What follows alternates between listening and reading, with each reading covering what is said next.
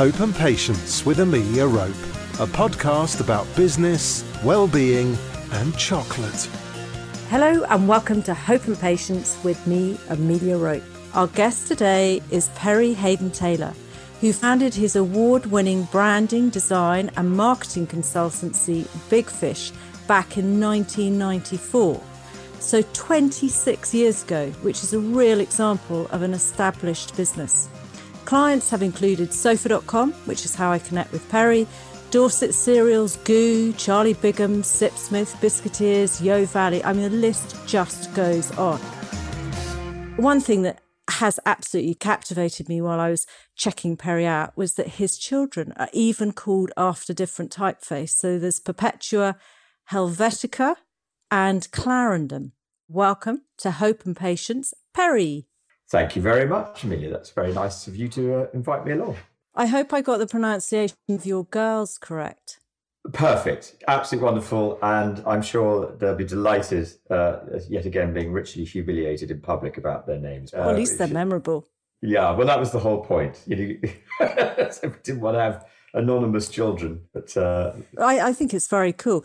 Perry, I would love you to tell me and the listeners how Big Fish was created, where it all came from, whether it was your dream to do this, you know, your sort of driver. Well, look, uh, cut a very long story short, I've always been unemployable. I was hopeless at school. And so it was always going to have to happen because no one was really going to give me a proper job. So uh, I, I, ended up going to uh, St Martin's School of Art. I was at Marlborough College. I then left there, uh, messed up my A levels apart from art, uh, had a fantastic teacher there called Robin Child, who I actually wrote an article about recently. The most wonderful man who inspired me. And I, think everybody needs someone in their lives to inspire them to sort of see what their métier is. And I ended up going to art school, left art school, uh, realized that actually the world of, of design was a fantastic place where you could have a lot of fun and probably get away with murder uh, doing not much work. And I ended up working for actually the BBC to start with learned a lot about publishing. Then ended up going to work for a company, a magazine called Punch, uh, which was a, a, weekly satirical magazine. And I met extraordinary people there, journalists and, and politicians, all sorts of people. And sat next to, uh, actually, I sat next to, or just around the corner from uh, Hugh Fearnley Whittingstall, who then was a journalist and a, and a sub editor. And, um, and I kind of realized that, that actually the really exciting thing in life uh, was meeting people, finding out lots of different things about them. Um, and I just wanted to follow a career that was that was going to make sure that I had lots of variety and excitement. And so I ended up leaving there, working for a company called Michael Peters, who were a pan-European brand design and marketing consultancy, and met my then what I didn't realize was going to be a business partner, who was a friend called Lisa, who actually I'd been at school with. And about three years later, we set up Big Fish uh, with the single aim of enjoying every day of our lives doing what we loved with people we respected and admired, um, who would basically make us look good. Um, so yes, it was a sort of chaotic journey towards what was an inevitable starting of a business where we just literally wanted to have the freedom to do what we wanted to do with who we wanted to do it and help people start uh, and transform and grow businesses. And have you still got Lisa as your business partner, or do you now do it on your own? Well, lovely Lise and I spent 10 years together and we are very good friends. She's now got lots of lovely children. And about 10 years in, we decided that actually we both wanted something slightly different. Very amicably bought her out and she stayed in the business for a year and then and now lives not that far away from me in the countryside. So she left. Another old school friend of mine called Bill Barlow joined and he used to be the finance director at John Lewis. And he was, you know, he's the brightest man on the planet and uh, he and I were having a beer one day, and I'd just done a soundtrack, fun enough, for the Gü cinema commercial that we'd done in the old Chemical Brothers studio in um, oh, up, wow. in, up in Kensal Rise, I think it was.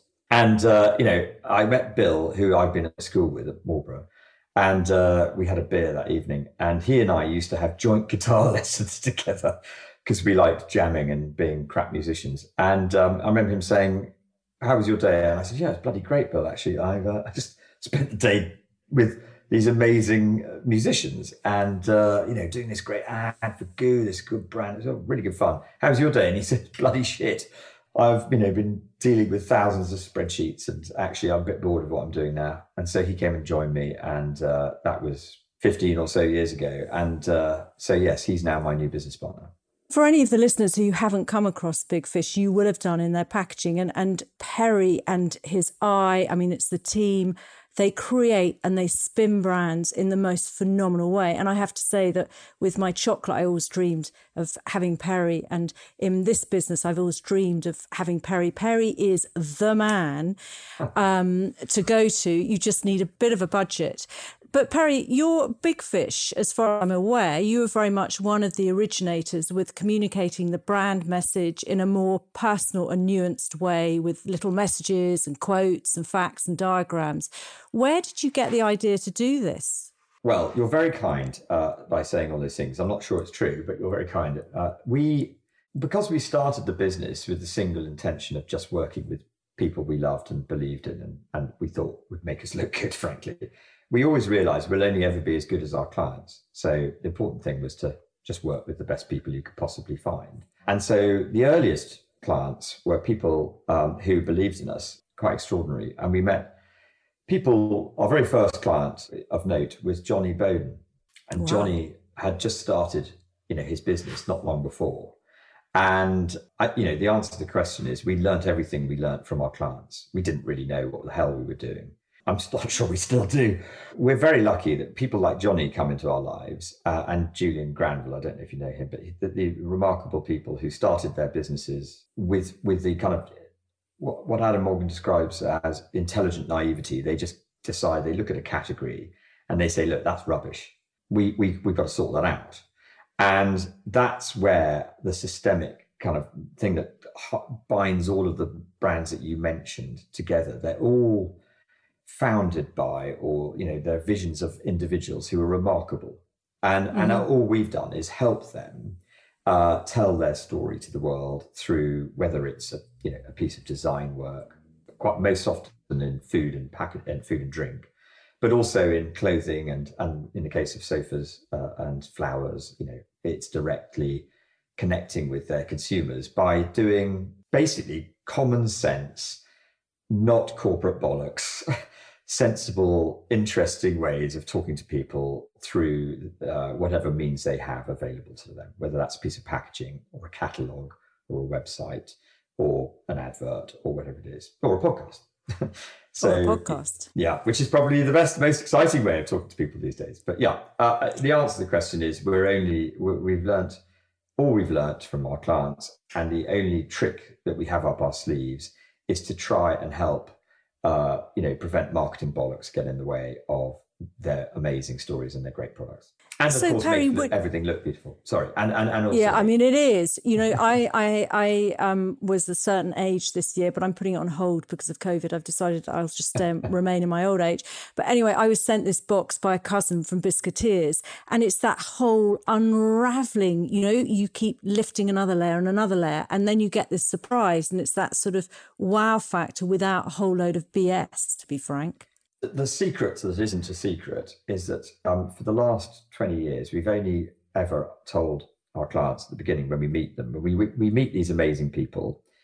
So things Lisa and I decided to do right at the beginning that's never changed was one, only work with people whose products and services that we would use ourselves. Because if you're not the consumer, how on earth can you connect mm-hmm. with them? So that, that, mm-hmm. that was rule number one.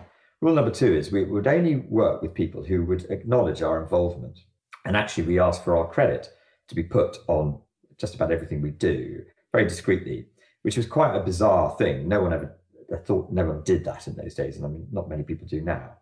And so we only marketed ourselves. We're terrible at our own marketing, as you probably noticed, by people seeing the work. And then they would discover this little saying, you know, this created by Big Fish uh, somewhere. And those, that, that, you know, our vibe attracted our tribe. And so the cumulative effect was all of these people would turn up and we would only, we say, well, how the hell are we going to help these people? And we were complete amateurs. We don't know what we're doing. Uh, so we basically created five simple questions that we ask every single client. And the first one is, why the hell do you get out of bed in the morning to do this? You know, what's the purpose of mm-hmm. this brand? And I think that's been made very famous by Simon Sinek, who's who's a phenomenal yeah, yeah. guy. And, and years later, he came up with his brilliant sort of circle, and we thought, well, that's fantastic because we've been asking that for years, and that's an even better way of doing it. The second question is, do you know who you're targeting, who your audience is, and and, and why you want those people? And the third question we ask is, what do you want those people to think, feel, and and actually do?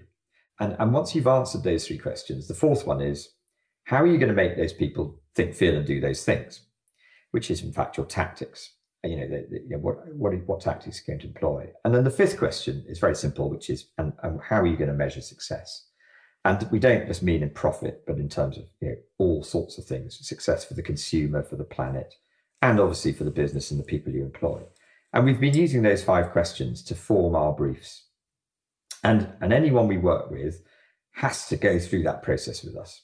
And and that is a really powerful thing. And it sounds incredibly simple to just answer five questions but actually the facilitation of doing that and listening to people think out loud in the company of others and harnessing their collective genius as, as teams and sort of surfacing the great bits and playing it back to them sometimes gets people to sort of really rethink how they're talking to the world and how they're expressing themselves as a brand. And that's what we do. Uh, and, and, sometimes that can be really so emotionally powerful. You end up people sort of, you know, in tears and kind of going through epiphanies. It's amazing because they are all brilliant. Sometimes they just don't know how brilliant they are. So do you think that's a secret to your to having the business for sort of 26 years is the way that you do this? Uh, the way that you extract the information from the founders and their teams, and then you put your sort of big fish icing on it? Well, you know, you mentioned Biscuiteers, you know, and, and, and other brands like Freddy's. I think, yes. I forgot to mention Freddy's. Freddy's flowers. Sorry, Freddy. Yeah, you did mention it earlier. You mentioned it earlier. Oh, did I? Said, yeah, no. I did, but before we recorded, before we recorded, oh, right. I forgot well, no, about no. Oh, lovely I mean, Freddy. Lovely Freddy's flowers. Yeah. No, the the the question you asked, which is, you know, do we think that's the secret to our success or to our clients' success because we're only successful to clients? I think yes. I think anybody can give you a list of questions. Getting the answers out means being, you know, there is some, you know, experience and skill involved in that. And I suppose we're not ones for blowing our own trumpet, but I would say that I'm pretty proud of what we've managed to achieve because a lot of people are frightened of clients. In our business, we have clients. You know, we're, we're we, we are in a service industry, and if you don't speak truth to power uh, when it comes to clients, if you don't tell them stuff, I mean, one ex- one example would be Jim Averdieck, uh, who's Gü. the founder of Gü, who I yep. you might know actually. Yeah. So you know, really, he always said, "I love coming here, Perry, because it's like getting." It's like sort of getting a Turkish bath. You know, one of those guys where you know they beat you up uh, you get a good old get, get a good old beating up, and you come out feeling kind of invigorated. And you know, I remember so when he first came to see me, we created I created a brand called Gü Chocolate Puds for him. Uh, from uh, which is a startup. Massive, yummy, lethal puddings. Yeah, yeah, exactly. That was a very long time ago, and and I've always loved startups. I think start. I've, I, I, my thing is, you know, every business, no matter how big they should be, should always think like a startup. And so the secret to our success has not only been just, you know, asking the right questions and getting people to answer them in a particular way and think deeply about them, but also to adopt a sort of startup mentality. And that's one of the things that we've really built, which is inherent in everything we do, and trying to remind, you know, all businesses, whether they're starting or transforming or, or, or growing, that they need to think like a startup. And I remember with Jim, he came to us and said, I want to start this, uh, you know, I want to start this business called the Belgian Chocolate Company. And I'd never met Jim. Charlie Bigham introduced me to Jim, um, you know, sort of very kindly referred him. And uh, I sort of sat in this room with this very chat, very likable guy. Uh, Jim's great guy. And we've become great friends. And I, at the time, I sort of thought, I'm listening to this guy tell me he wants to start the Belgian Chocolate Company. He's got a great product, but he hasn't made it yet. And so I just thought I'd give it to him straight. And I said that, Jim, I'm really sorry, but that name just sounds like you know something i mean i think i used a terrible phrase like it's it sort of conjures up images of granny smelling of pea and lavender talc type chocolate not you know great chocolate Uh, it's the Belgian Chocolate Company is the kind of name that anybody would just sort of gloss over. You need a name that's going to really stick into people's minds. You need a brand that's going to mean something. You know, what's the purpose behind this brand? I started asking him the five questions, and I was quite rude about about everything he'd done, poor guy. And I sort of got to the end of it. I thought, shit, I've been really rude. Actually, I've been quite punchy. And he said, oh, I, I, I, bloody love it. Great. Yeah, fantastic. And I realized he was a lovely masochist. And, and, and actually, I realized that that was probably something we should do more with our clients. So we have. So we've got a bit of a reputation for being quite punchy, but we always mean it with good intention. What, Perry, do you think has challenged you most so far? And what have you learnt from it? As a business owner, the challenge for me has been to try and steer a ship and maintain the integrity of what we do and not get greedy and, you know, run off and I mean, I said I'm never going to sell the business. But I think from a, you know, probably more interesting point of view for your audience, the, the brands that we've worked with, the most challenging ones for me have been when we've gone into new categories where before there hasn't been any precedent set. So I think you mentioned Rowan Blacker, I mean, who is one of my all time favorite people. I've got a lot of favorite people, and my daughter says you can only have one favorite, but uh, I, you know, I love, I love so many people that we've worked with. Rowan is particularly special because he and Pat, uh, who obviously mm. you know well, you knew well, and sadly mm. is no longer with us. When they came to me, first of all with Deliverance, which was their food business. And you, you did your yeah. podcast with Rowan, which is great. And then sofa.com. You know, both of those ideas just didn't exist in the world. And when Rowan said to me, I'm going to sell sofas online, I said, Are you batshit crazy? Are you absolutely mad, Ray? And then, uh, you know, and sure enough, he wasn't mad and we had a great time and we did it together. And that was a big challenge. I still think today that was one of the best things that I've ever been involved in because of the people, because of the challenge and what we did and how we achieved it you know, the brand identity, they were just so good to work with. They gave me so much rope to hang myself with. We did the most insane eight days in the most beautiful sunshine down just outside Marlborough. And we had race horses with amazing models. We hung sofas out of trees. We just did this crazy stuff and just said, look, we've got to make this remarkable. We've got to make people, you know, sofas are bloody boring. And um, we've got to make them exciting and fun and and and whimsical and we've got to we've got to catch people's attention. And i think that's what the secret to any brand success is is you've just got to make life as extraordinary as you can. And now the focus isn't just that actually rather more focused now on our big new challenge which is to really try and i'm going to phrase I, I don't know if you can use this but to unfuck the planet because mm-hmm. i think a lot of what we've done over the last 25 years has been you know has had a lot of unintended consequences um, a lot of the brands that we've worked with have been amazing and extraordinary and still are. But I think we're all guilty of doing things that we had no idea would have such horrific consequences. And, you know, I feel pretty personally upset about that. And so do my daughters, you know, especially my eldest one, who was the one who really woke me up a few years ago and said, you know, mm.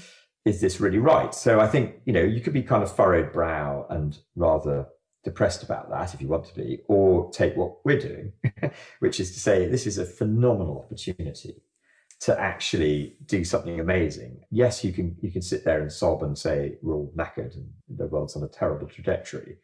Or you can say, well, actually, this is a phenomenal opportunity to do something about that.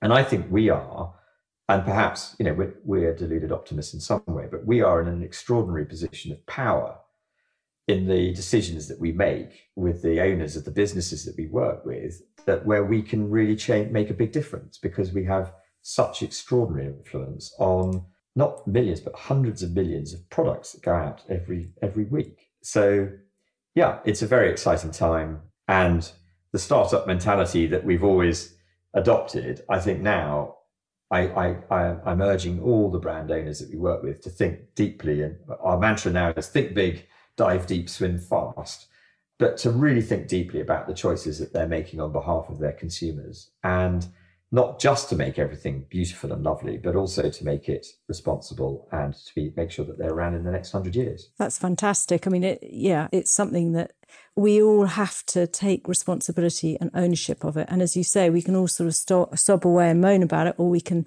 be active and and help unfuck, as you say, the planet. How do you sustain your motivation? If you ask my family, my wife, or anyone who works for me, I'm an absolute nightmare. I wake up at an insanely early hour and I just love every day waking up to, you know, new conundrums. So my motivation is I'm a terrible, you know, I'm terribly excited about shiny new things. I'm a, I'm a hopeless completer finisher. So personally, what I do is I, I leap out of bed every morning uh, like an enthusiastic puppy wagging his tail, relishing the thought of being able to speak to some exciting new person or the exciting people that we currently work with about their latest challenges or their latest opportunities. I tend to ask three questions every day, which is what's the challenge or what's the opportunity? How can we help? And, and where's the work going to live? So for me, the thing that really motivates me is the idea of seeing tangible differences uh, happen quickly. But now, what I'm really interested in is the next 25 years. I'm really interested in drawing down carbon and seeing how, you know, what we can do. I don't know if you know about Project Drawdown, but no. Okay, so about three years ago, I sat down, thanks to my children, my wife, and various people saying, Is this really what you want to be doing for the next 25 years? And I sat down with a chap called Rob Miller who works with me. And, and Rob and I said, look, you know, what is it that we need to be doing that's fundamentally going to make the biggest difference in the next 25 years? And as a business, how can we help better serve that? And we spent, you know, months, eh, you know, every Monday in a sort of locked room all day trying to sort of fathom out a strategy. And uh, Sod's law is, of course, you finish your day, you're knackered. And I was sitting on platform nine, Clapham Junction, thinking, oh, we haven't really cracked, well, we've cracked this, but we haven't really kind of nutted it out. What's the, the root of all this? And I bumped into somebody who was sitting next to me, an American lady. Uh, we were sort of, the train was late. And as always, I like to strike up conversations with strangers. I think that's really important. Uh, have lots of conversations, uh, things happen. And um, she asked me what I've been doing. You know, she said, "How you know, how's your day been?" And I said, "Oh, actually, I've had a great day. I've been thinking about my company. What is, how's your day been?" She said, "Great." And she then asked me a question. She said, What do you do? And I told her. And then after about five minutes, we had a really interesting chat.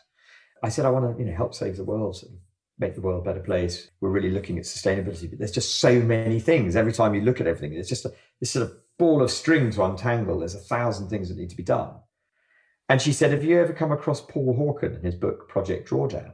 And I said, No she then said, "Well, you really ought to read that." And I think she was, I think she was a biomechanical engineer at MIT, or, or had been, or something. Anyway, she we said our farewells. I got on the train, I looked this up, and I realised that this was absolutely the best thing, piece of advice I'd ever been given. And when you look at Project Drawdown, quite simply, their mission is to try and draw down enough carbon it said that we reach net zero in 25 years. And, and back then that was, you know, not new, but the fact was that Paul Hawken had gone around to all of the world's greatest scientists, uh, the sort of non-profit sector of society, and asked them to prioritize what they thought would make the biggest difference. And then they published a book of all of their findings and they modeled everything. And they came up with about 80 initiatives and a very simple pie chart that said these are the these are the biggest things that will make the biggest difference. And a lot of those things in the top ten were involved uh, revolved around things that I'm involved in: food and drink, energy, supply chain, refrigeration. And I just thought, wow, someone's written the rule book here. We just need to to abide by that. And so that's what we're doing. Who is the person who keeps you in check and pushes back on you saying that's crazy or you know. Great questions. You're very good at this. This is, this is um, look obviously my wife vic. So i have the most incredible wife vic who we've been together 20 years last week actually. She's my first go-to person. She's she's the voice of reason. She's insanely bright and so i listen to her obviously. I also listen to my children a lot. They are I, I think that if you really want to know the answer to any question if you want someone to speak truth to power you know, ask a four year old. They've grown up a bit now. My eldest is 18 and my youngest is 12. But I always Crikey. ask the children because they just tell you how it is. Um, and then in business, the people I really look up to and listen to the most are probably a chap called Will Kernan. His background is he ran things like New Look, uh, the White Company. Uh, he then turned mm. around Wiggle and changed and built that into an amazing uh, business. He's got the Midas touch. He's now actually sort of dealing with turning this huge, I think it's 12 billion pounds uh, family business into a sort of sustainable business. I mean, that's an extraordinary person. Uh, Julian Granville and Johnny have been immensely important, and Rowan as well. Or, but there are so many people Charlie Bigham, all of my clients, I, I think are just, I mean, I feel I shouldn't probably say this, should I? I'm going to shoot myself in the foot, but uh, it's, it's, it's, it's, quite outrageous that we actually charge them any money because they spend, you know, they do most of the work. well, then you have shot yourself in the foot, Perry. They will all be saying, fine, you can do I it know, for free. Bastards, yeah. Well, uh, okay, uh, yeah. Digging a little deeper into you, Perry, I have that sort of inner critic that can be quite harsh at times. Do you ha- ever have that sort of inner critic that sort of sharpens you up? Uh, well, okay, so yeah, you've hit a nerve there. I mean, I, I have that every second of the day. For many years, everybody would say, well, what's the whole secret behind Big Fish? Internally, they would say, well, because Perry's on a relentless pursuit of better um, on behalf mm. of the mm. consumer. And I think that's true. And the thing is, it's a total, it's a state of constant dissatisfaction. So, so, do you ever chat back is... to it saying, get off my case? Or do well, you just, I, I, mean, probably mental chat, uh, internal chat back rather than. Well, I'm a total head back. case. So, I mean, look, no, I think the. Join the, the club. Is, yeah. I mean, look, yeah, I think all creative people, you know, uh, poor old Ken Robinson died. I mean, uh, what an amazing man he is. And I, I just subscribe to the, the sort of Sir Ken's theory years ago, which is creativity is without question the, the greatest thing that we have. Mm. Um, and, you know, from whether it's a child or an adult, that nurturing that is is vital. And I, I sort of luxuriate in, in that. And and I think that the, the, the only thing that's difficult is not for me, because I love it. It's for the people around me. uh, I think it's exhausting for them. So yeah, the, the impact that it has uh, is not so much on my sort of mental state of being constantly dissatisfied, because I quite enjoy that I am revving up, Perry. I don't know about you, but I'm revving up for this chocolate break. But just a quick fire round that I'm going to hurl at you that's just a simple one answer optimist or pessimist? Optimist. Introvert, extrovert, ambivert. I don't even know what ambivert means. Extrovert. ambivert is a melange. It's a okay, melange. okay, sorry. Yes, I'm definitely both. Yeah. Definitely. Perfectionist or non perfectionist? Ask my wife. Perfectionist but pathetic at completer finishing. Have you got your chocolate bar? I, I, you know, it was a difficult question, and yes, I have. I have. I have actually my German chocolate bar. Walnuss. Yeah. Okay. So we're gonna. so Perry, you have picked the dark one, haven't you? The dark hazelnut bar. The whole Walnuss, yes. Before you open it, you have to do the Knick pack. This is why. what this the is heck's a, that? So, so the, the Ritter Sport Bar. So Ritter are a client of ours. They're lovely German oh, family business. Yeah. So this is why I picked it because the Ritter family are amazing. They've been around donkey's years. They're a family business. And the reason that they they they made their bars square was because one of the ladies, I think it was the granny, noticed some young boys running around, you know, many moons ago, uh, playing football, and thought they needed some energy. And so she designed a, a, square bar of chocolate that would fit in their little sports jackets so they could have some energy so they could play football games. So they made these square bars of chocolate. And they're really an amazingly innovative company. And they designed the pack so that you could snap them open at the back. So you turn it over. Oh, that's really clever. And okay. it's called the Knick Knick pack. And you snap it. And it, and it basically, instead of it's snapped, and it's designed to share. So you snap it. That's so it. sweet. Now I can't share mine because I've eaten most of it, well, now, and yeah. so oh. I'm gobbling it up. But that's really neat. Now, what makes me laugh, Perry, was that I had those facts to to spiel out, and it's great. Oh, You've shit. done it for me. I ruined no, it. you haven't because it's great that you know all about Ritter Sport. Right, we've got to rev on. So the next little section, Perry, what are your thoughts on success and failure? Yeah, good question. Well, I think let's start with failure. I think that without failure, there can be no success.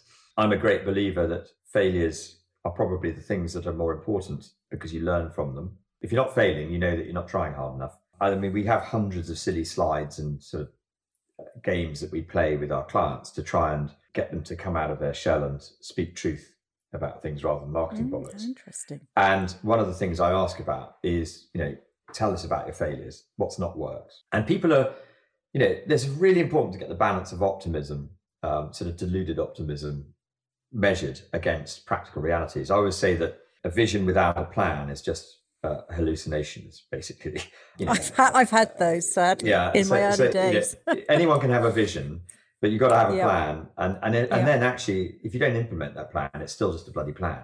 You know? Yeah. So for me, starting with failure, it's a vital part of success. And and I think that in failure we learn our best lessons, and they're quite painful sometimes. So for me, you know, measuring success, as I said earlier, I am a bit of a relentless pursuit of better person, and so therefore success is normally measured for me on a rolling basis in a number of different ways. Quite often it's in, in strange ways, but yeah, I think uh, for me, the best way to measure success is to not look at the lack of failures, but to look at the differences and comparable differences that you can make. We, we have something called a coach taught me once, a a very lovely lady called Amanda Pelham Green, who, by the way, I should have mentioned earlier because she's been a great mentor for me as a coach. And she asked me to fill out something called an ambition wheel. I said, What the hell's bloody, what's that?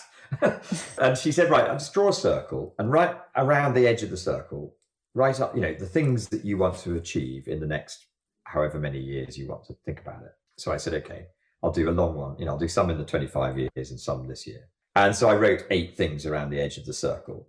And then she said, okay, right, now from the middle of the circle, draw a line to the each one of those things that represents how far you are to achieving those things. and I didn't draw many lines. and she said, Do you think you might be a little over ambitious? anyway, we worked together and uh, and I've used that in the company now. So we have a company ambition wheel, and then we each have department ambition wheels, and then then individual ambition wheels that all sort of ladder up to the to the main one. So success for me is how long are those lines on my ambition wheels, and how long were they last year, and and and can I see a tangible difference? And also, how many times can I keep replacing those things around the edge of the circle? I would sort of think cash is just a, it's like a school report. It's just a symptom of success. And actually, cash is very important because it gives you freedom. It gives you it gives you oxygen to do the things that perhaps you know are harder to do without the, the freedom of cash. So we've never borrowed any money in 26 years. We've always operated. out Well done. Yeah, Perry, no, I know. then you, I yeah, mean, I've just got a bloody big mortgage. yeah, but I mean, cash cash flow, and I mean, hats off to you on that one. I mean, that is Mm. incredible. Well, I think you know, for, for certain businesses, debt's fantastic, but for what we were doing, it meant we couldn't say no, and saying no is probably the greatest strength in our business. Is Mhm. is, is actually turning away clients because they're not the right clients, and they might be brilliant Yep. clients for somebody, but Yep. just not for us. Earn, learn, and have fun is why you come and come work at Big Fish. And um, Great. yeah. So we are now going to head into the well-being section. We're going to ah, find out from Perry how he keeps healthy. Uh, there's a little laugh from Perry in the background there. So actually, I was reading um, about a celebrity trainer who is called Harry Jameson. I don't know if you've heard of him, but he is uh, he has a new take on well-being and fitness, which is he looks at gut health alongside the physical health because he thinks that both tie in together. So if you're physically fit, your gut is physically fit, and he's all about having these not this sort of HIIT exercise, but having going for a long run or a long cycle ride or a long walk. And apparently, it's beneficial for um, our well-being. What do you do with looking after yourself, Perry? Have you seen that it's changed over time? Do you give it greater priority now? Massively. So I am incredibly lazy when it comes to doing exercise and that sort of stuff. My brother-in-law, who's also a lovely chap, he, he's they have a business called Mother, which is an advertising agency. He's a guy called Andy Medd. He and I met each other many years ago because we're great lovers of surfing. In fact, actually, my original chosen career was to be a professional surfer. Uh, unfortunately, I grew up in Jersey above a surf bay, and I spent sort of six, seven hours in the water uh, surfing uh, every day, doing bugger all but that.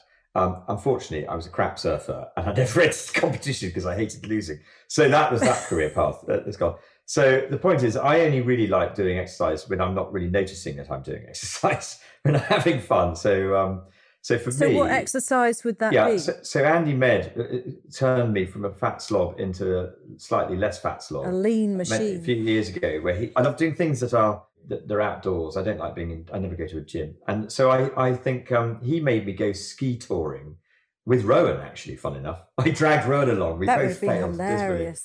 Yeah, and, if, and instead of doing it normally, like most people, where you just start off sort of on a little baby slope, he took us up something called the Gran Paradiso, which is like 4,000 meter mountain. And both Rowan and I, well, I mean, I failed so dismally, uh, you know, after the first thousand meters, but I think I spent two days and then I was knackered.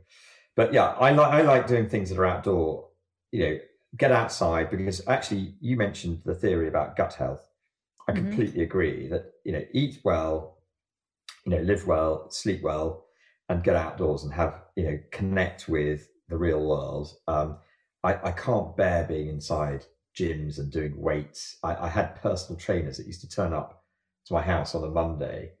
Uh, in fact, there was this lovely guy called Matt, and my wife Vic bought me for my birthday because I was so fat, and my friends were saying, you know, Perry's just totally going to die of a heart attack, and he's a hypochondriac, so that's not good. So she bought me for my birthday. She said, "Darling, I have bought you your birthday present. It's a personal trainer." And he's outside now, and it's you know eight, eight o'clock in the morning, and I and I lay in bed with a cup of tea and a piece of toast, and went, "Well, I think you're going to enjoy your new session." And I went, "What?" I said, "I'm not bloody going down there." so poor Vic, then having done this lovely thing of buying me a personal trainer, you know, for once a week a few weeks, then ended up running around the garden with this guy because she was so embarrassed that I refused to come out to play. but um, So, are you doing any regular exercise? Perry? yeah, so so so yeah, so I, I cycle, I swim. and We're very lucky down here in Somerset. You know, we've got Mhm. a lovely home. I actually go running, but I'm crap at all of them. But um, I, I love it. And and actually, you're interesting the theory that your chat that you mentioned earlier talked about. There's an amazing guy called I can't remember his name actually, but he wrote a book called Hacking the American Dream. He was a psychologist, I think, and he basically has this rule called the four C's, which I kind of agree with when it comes to well-being. And he says that after 30 odd 35 years of watching Americans, you know, with terrible diets and you know all sorts of issues, he's come to the conclusion that there's a sort of the route to happiness is built on four C's, and the four C's he talks about are the ability to cope, the ability to um, cook, or coping, cooking, feeling of contribution, and connecting. And, and it's all built around serotonin enhancement of the fact that we're only as good as our hormones that make us feel how we do. And that in order to sort of heighten our happiness and well being, at the heart of it, this sort of serotonin hit that you get from eating foods that are high in tryptophans, I think they're called. Um, you know, Mhm. eating the right foods, but also the the mere act of cooking and connecting with people, we get that lovely social interaction, which you don't get on social media, ironically. Social media prompts adrenaline, you know, because you're excited about someone liking a post or responding. When you physically, Or you're disillusioned when yeah, they or, or the lack of the, or the tumbleweed. Yeah, exactly. but, but but when you actually meet people, that's the thing. The biggest problem with COVID is that when you actually meet people, it's a bit like patting a dog. You get a rush of, of serotonin because you're physically in the presence of somebody.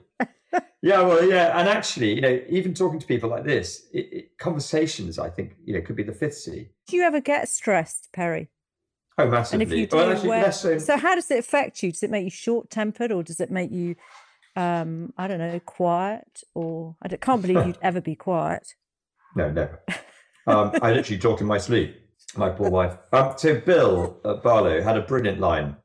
He's a man of few words, but when he says anything, they mean something. And I remember he said, "Perry, you do get quite stressed. Uh, there's no doubt. You need to know that there are two types of stress. There's stress, and there's suck stress." And I was like, "What?" He said, "Yeah, there's there's stress, which is like just general stress, and then there's suck stress. Suck stress through success. That's what you suffer from." which is this sort of I, I I I know what he meant, which is that it's this sort of it's good stress. You know, it's good stress. Constant that- achieving, pushing, striving. Yeah, I think they push Would you say? themselves, and I think that that's sort of almost like I suppose a sports person. Yeah, it's, it's it's a different kind of stress, but yes, I do get stressed, and I like to play the piano and sort of you know do mindful things in music that uh, Oh, that, I that I love can get me into flow and just um, yeah, I'm having piano lessons, which is great. Perry, could you recommend a book for the listeners? I know you mentioned earlier on Adam. Um, I can't remember the name of his book. Was it Eating the Big Eating yeah, the e- Big eating the Fish? big fish. Um, so so that's quite an old book, but it's still as relevant to today. And I think And Adam, what's done- the surname again? Adam Morgan. I mean, there are so many books I could recommend that it's hard to know, but I, I would say that there's no doubt that Adam Morgan and Seth Godin books, any books written by those guys, are Mm-hmm. amazing. Seth Godin is, I love books like that by people who talk about, you know, business, but in a way that doesn't feel like business. That they talk about human side of business. So I'd say Eat the Big Fish, any book by Seth Godin. Um, there's a brilliant book. I met a wonderful guy the other day called David Gluckman, who is Mhm. 82, and he invented Bailey's Irish Cream. And he has Oh, written a good book. for him. Yeah, and he's written a book called That Shit Will Never Sell. and, And and, and, it's brilliant. And I can and I, I'm actually halfway through it at the moment. Uh, but it's it's got lots of pictures and it's about basically the brands that he's over the years. He he he is the father of so many extraordinary brands. In fact, actually, we're hopefully working on a project that uh, well, who knows? We've become instant buddies. Um, I, I love it when you meet people you sort of just instantly gel. Um, but yeah, I know that, that, that shit will. isn't it? Refreshing. Yeah, it's so nice. I think we're probably going to have to have a second episode with Perry. There's just so much to extract from you. Um, Perry, just very quickly, what advice would you give people setting up their own business, especially in this new sort of COVID 19 era? My advice generally is I wouldn't worry about COVID in terms of starting up a business because starting up a business, you know, things will always be either great or shit. And there's never a good time to start a business. It's like planting a tree. The best time to plant a tree was 50 years ago. So the best time to start a business was probably 50 years ago. You so let's just get on with it. That's my first piece of advice. The second thing would be to ask those five questions. You know, really know why, why you're doing it, and what do you genuinely want to leap out of bed every morning and and and enthuse and get excitement, or are you trying to make money out of your hobby? And if you're trying to make money out of your hobby, don't do it. Just keep it as a hobby. It'll cost you a fortune, and you'll have a whole bunch of misery.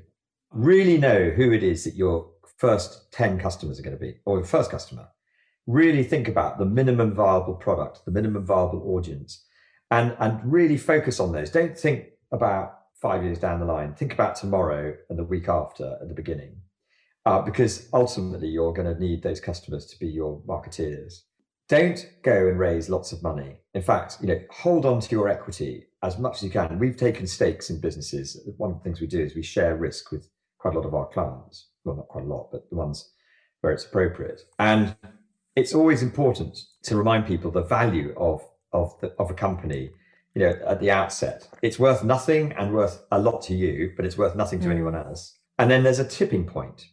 and and so i would counsel people to just value the equity at the beginning so that you don't go rushing around dishing it out so that you end up being you know 5% shareholder in the business that you build really think hard about and actually set a date write a check to yourself for a thousand pounds post or whatever the modern day equivalent of that is post date it to the time when you're going to take that out of the bank of your business account as a dividend and bloody make it happen.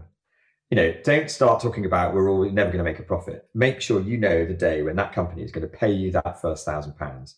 When is the first thousand pounds going to actually come out of your bank? That's a really key thing. You know and just maintain a startup mentality to the day you die just don't ever think that the world isn't full of companies that are about to come and eat your lunch. The paranoia is there's always somebody who's better than you, faster than you, leaner than you, and they are they're out to get you. Um, so I'm afraid that is the fish. fish survive because they're scared and they swim away. They swim away. So, Perry, in the sort of closing of this episode, where have you had to experience hope in your life? And can you share a time where you had to have a lot of patience? this is a very personal thing. I mean, it, I've had to uh, experience hope when my wife got cancer, and uh, that was the worst thing that's ever happened to me. And I think when that, you know, sadly, this happens to so many people, and that was seven years ago. And touch wood, I say touch wood. We, you know, she was diagnosed with breast cancer, and you know, completely out of the blue. And I thought, wow, you know, I just didn't know what the, the train hit me and there's nothing you can do. We we got through that, and then she was diagnosed again uh, a few years later with a new one, and that really hit hit us. And I think hope throughout all of that, you know, the power of her positive uh, reaction to it, her extraordinary, the whole family and everyone and all our friends and everyone at work, their extraordinary ability to get us through that has has made me realise that there is there should always be hope. And you know, it's very easy to become despondent, as I said earlier, and I think that's that's something that I hope no one has to experience. But I'm afraid it's all too common. So I've learned more about hope in that episode than anything else. And in terms of patience, I am notoriously impatient. so I think, you know, we've just hired a new MD and uh, I've, I've given him a year to make me redundant. so I, can, so I said, I said, Simon, I'm going on holiday in a year's time with Vic when our last child leaves home to go off to school and we've got to be empty nesters. Uh, I think I might have to be patient on that one, but uh, it's a bit like waiting for Christmas. Um, but yeah, I want to I want to get excited about lots of projects um, that currently the role of MD has prevented me from doing within Big Fish. So I'm looking forward to being the the man who goes out running around making big fish even more more notorious perhaps and more able to help uh, so i'm going to have to be patient so that, i'm looking forward to that new role in 12 months time but i'm going to have to be very patient and Perry, where can our listeners find out more about Big Fish and also more about you? I feel that you're very active on LinkedIn. I love seeing what you're chatting about on LinkedIn. Um, but where where can they find out more? Embarrassingly, we are absolutely hopeless at our own marketing. So our website is seven years out of date. so, oh dear. so we're like cobblers with shoes, uh, uh, you know, with holes in their shoes. So um, yeah, they can look at uh, www.bigfish.co.uk, which hopefully will soon be significantly uh, more up to date, and you'll actually be able to use it on a mobile phone, which is rather embarrassing. And then yeah, I think the LinkedIn thing is I found that in especially during uh, lockdown that it's been a really helpful tool to keep in touch with people. And, and actually, LinkedIn, you know, is an amazing forum. So yes, I have a LinkedIn uh, page that I kind of update as regularly as I can. Trying to, I think the great thing about LinkedIn is that you can share so many different things and discover so many different things. It's a, it's an extraordinary tool. So before we say goodbye to Perry, I would like to give you my book recommendation and quote for this episode. The book I'm going to recommend is Gifts from the Sea by Anne Morrow Lindbergh. It's a book which is really modern day meditations and reflections inspired by shells that she found or, or things revolving around the ocean when she was uh, taking a break by her beach house. And they are on youth, age, love and marriage, solitude, peace and contentment. And they are absolutely superb. And the quote is from the author Marie Forleo, Everything is Figure Outable is her book, and it's I win or I learn, but I never lose. So I'd love to say thank you so much to the wonderful Perry. Well, thank you. It's been an honour, a privilege, and a pleasure. that sounds like a strap line that you you reel out I, on everything. I, will no, listen to you on other podcasts and I'll think, oh, there he goes again. I, I didn't. I actually literally just came up with that one. I wasn't. Uh, I'm feeling now really embarrassed. oh bloody no. ma- bloody marketing! It's always in triplets, isn't it? Everything comes in threes. I like three. Honest, tasty, and real. okay, so hold on. I'm just going to do this last bit. Okay. A huge thank you for finding the show. I hope you enjoyed the chat. Don't forget to subscribe to get the latest episode. And if you're enjoying the show, it would be truly fab if you could rate and review it. Any book recommendations, quotes, songs can be found in the show notes and on the website too. So until the next time, however tough the times get, keep that inner sparkle you have. Hope and Patience with Amelia Rope. Join the conversation at hopeandpatience.co.uk Find Amelia on Facebook at Hope and Patience or on Twitter and Instagram at Amelia underscore Rope.